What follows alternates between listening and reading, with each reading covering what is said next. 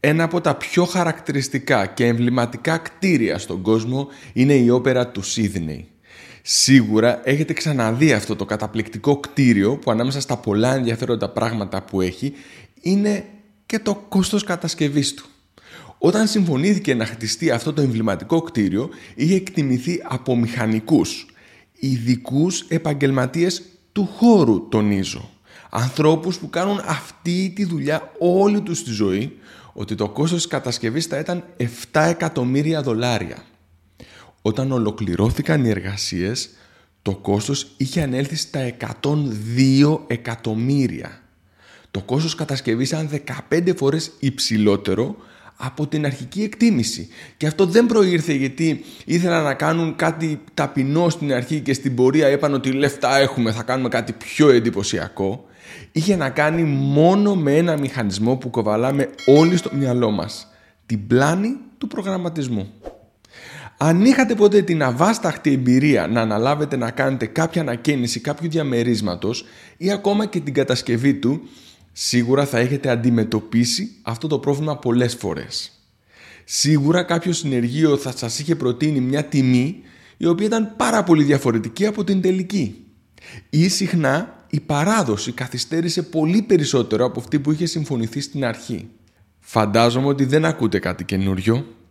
Αν έχετε χρειαστεί να κάνετε κάποια κατασκευή και ανακαίνιση, είναι αδύνατο να μην έχετε παρατηρήσει ότι ο χρόνος και τα χρήματα που χρειάστηκαν τελικά ήταν πολύ διαφορετικά από αυτά που είχατε υπολογίσει εσείς στην αρχή ή ακόμα και από αυτά που σας είπε αυτός που την ανέλαβε.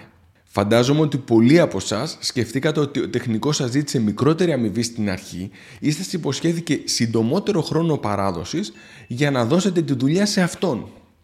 Μην βιαστείτε να τον καταδικάσετε ακόμα. Πρόκειται και εδώ για την πλάνη του προγραμματισμού. Και αυτή η πλάνη μας τυχιώνει όλους, και εσάς και εμένα. Κάθε φορά που μου δίνει η γραμματέας μου μια λίστα με 5-6 τηλέφωνα να καλέσω για απορίες, η γραμματέας πάντα με ρωτάει πόση ώρα θα σου πάρει; Η απάντηση είναι η αναμενόμενη. 10 λεπτά.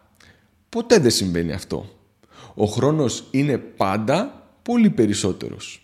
Όλοι μας όμως έχουμε την τάση να υποτιμούμε τα πιθανά προβλήματα που μπορεί να προκύψουν και να υπερεκτιμούμε τις ικανότητές μας να ολοκληρώσουμε τη δουλειά στην ώρα μας.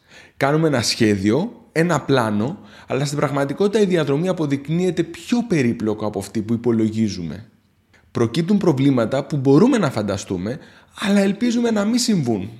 Προετοιμαζόμαστε καμιά φορά νοητικά για τις δυσκολίες, αλλά δεν τις βάζουμε στον υπολογισμό.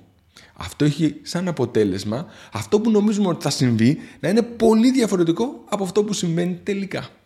Τι σχέση έχει όμως αυτό με τη διατροφή; Καθημερινά στα δύο κέντρα ιατρικής διατροφολογίας που ηγούμε, εγώ και η ομάδα μου δεχόμαστε δεκάδες ασθενείς με κύριο αίτημα μια καλύτερη διατροφή. Σε αυτό το πρώτο ραντεβού προσπαθούμε ξανά και ξανά να τονίσουμε τις ενδεχόμενες δυσκολίες.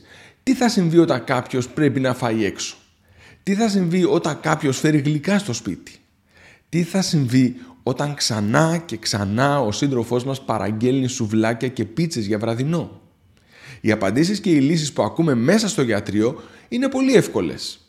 Αλλά η πραγματικότητα είναι πολύ πιο δύσκολη. Το μυστικό για να αντιμετωπίσετε την πλάνη του προγραμματισμού δεν είναι να ρωτήσετε τι θα συμβεί όταν θα φέρει κάποιος γλυκά στο σπίτι. Είναι να ρωτήσετε τι έγινε τις προηγούμενες φορές που έφερε κάποιος γλυκά στο σπίτι. Αν η απάντηση είναι ότι τις περισσότερες φορές φάγατε μεγάλη ποσότητα από αυτά τα γλυκά, υπολογίστε αυτή ως την πιο πιθανή έκβαση. Μην θεωρίζετε ως αυτονόητο ότι αυτή τη φορά θα είναι διαφορετικά. Εκτός αν μπορείτε να ακολουθήσετε μια διαφορετική τακτική. Υπάρχει όμως. Σκεφτείτε το. Ευχαριστώ πολύ.